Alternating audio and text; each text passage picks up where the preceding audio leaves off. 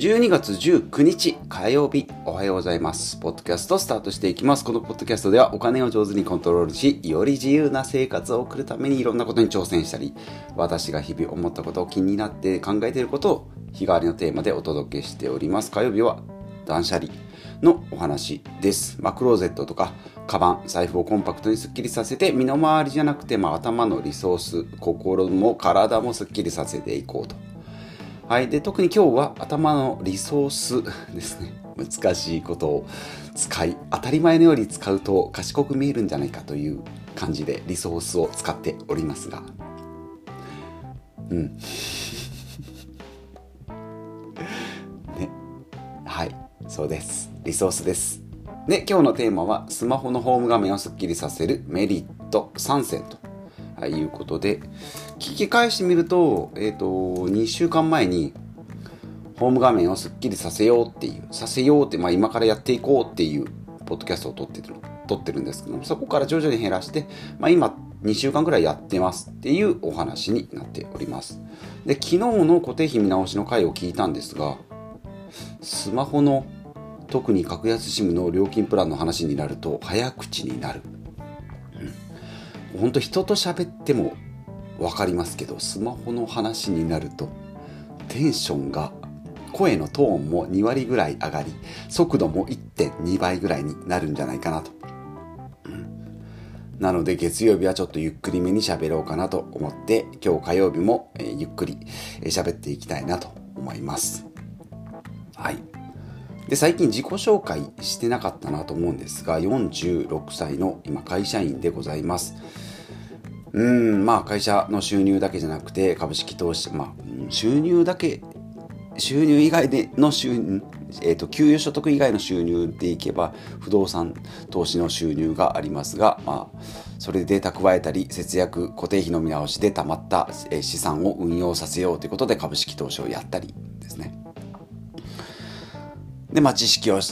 うん蓄えようと読書をしたり、まあ、インプットですね、まあ、YouTube なんかのインプット、えー作業をしております。まあ、そんな人間です。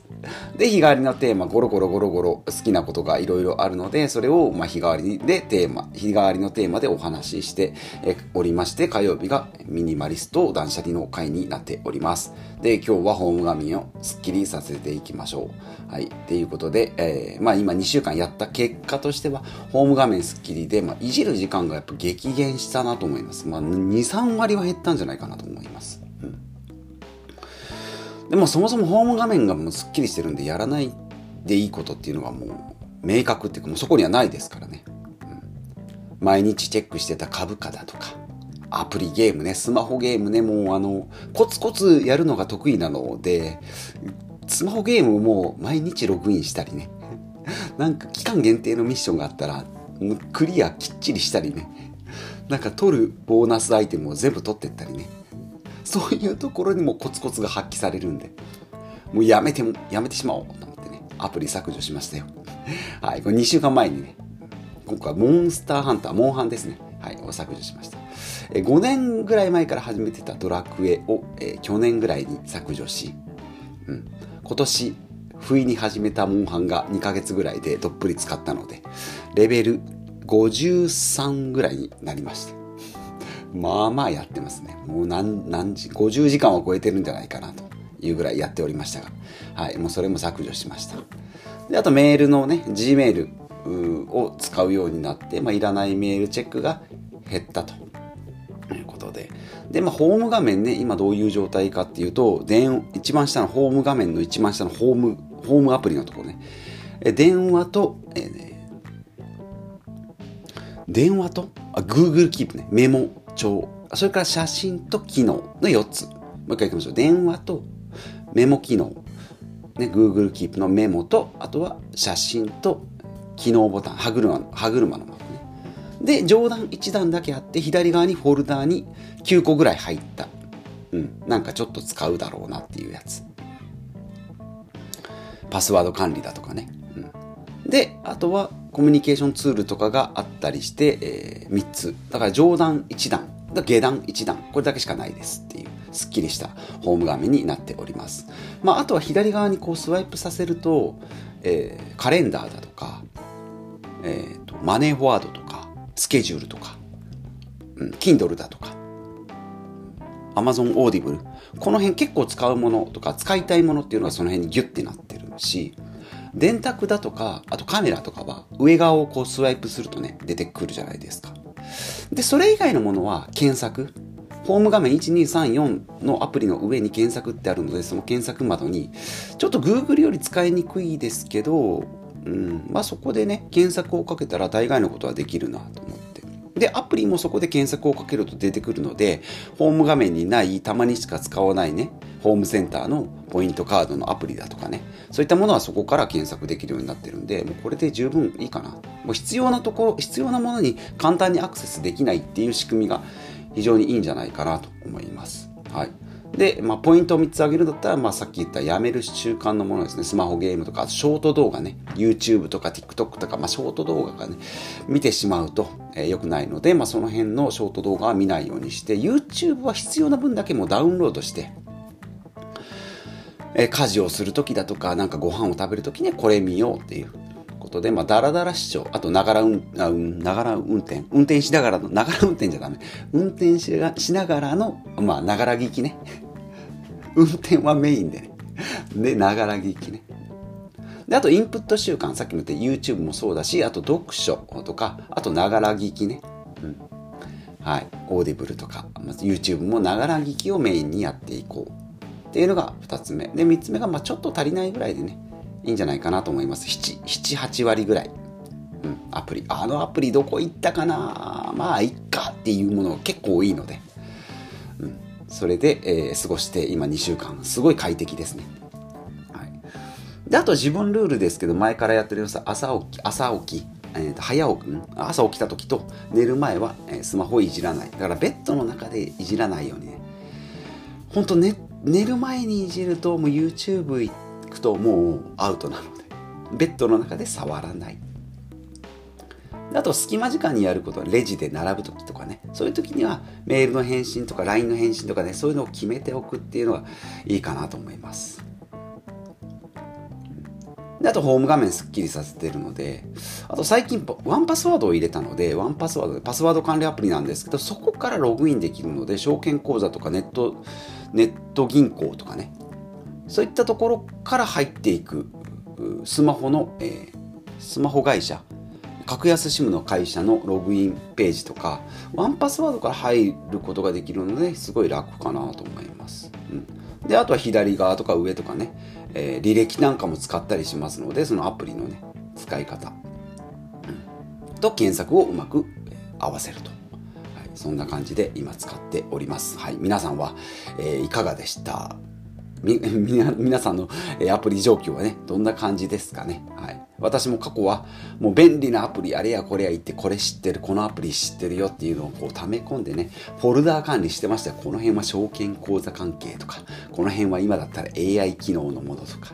この辺だったら楽天経済圏のものとか、こっちだったら PayPay とかキャッシュレスだけとかってやってたんですけど、そうそう、キャッシュレスもね、もう今、えっと、左ボタン2回ぐらいで出てきますので、まあ、そういうアプリ管、うん、アプリ管理もしないようにしております。うん、もう PayPay ぐらいしか使わないし、クレジットカードも左側、右側ボタンを2回押すと出てくるように、うん、なってますので、それで事足りるんじゃないかなと。まあなんかここに来て iPhone の凄さ、なんかクイックアクセスの良さをこう堪能してるなっていうふうに。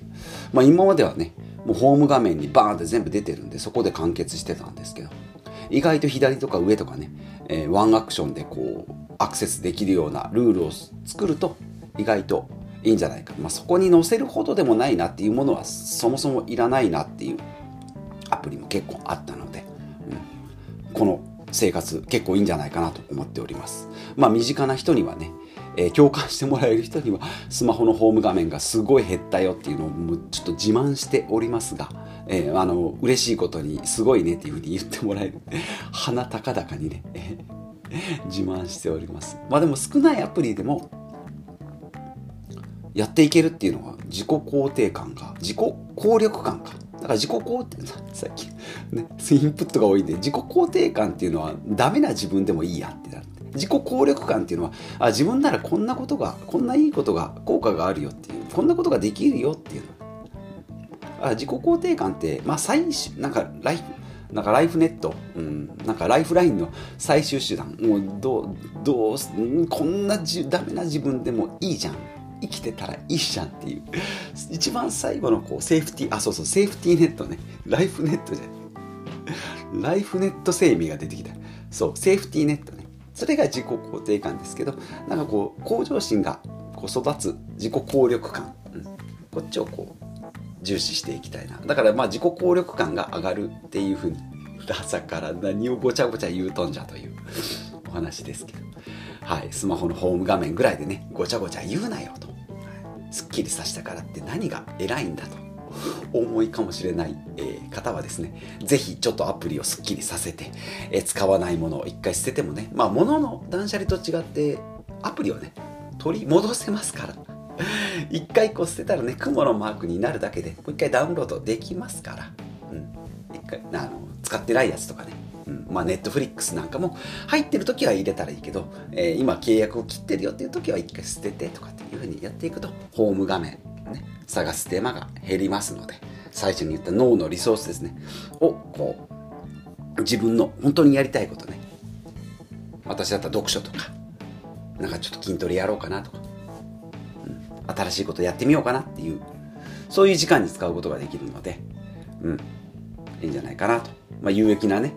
えー、ことに使える時間が増えるんじゃないかなというふうに思っております。ということで、えー、今日は断捨離の回ですがスマホのホーム画面をすっきりさせるメリット3選ということでお話ししていきました。まあ、自己効力感しっかり上げてですね、人生を豊かにしていきたいなという怪しいまとめになりましたが、えー、今日も最後までお聴きいただきましてありがとうございます。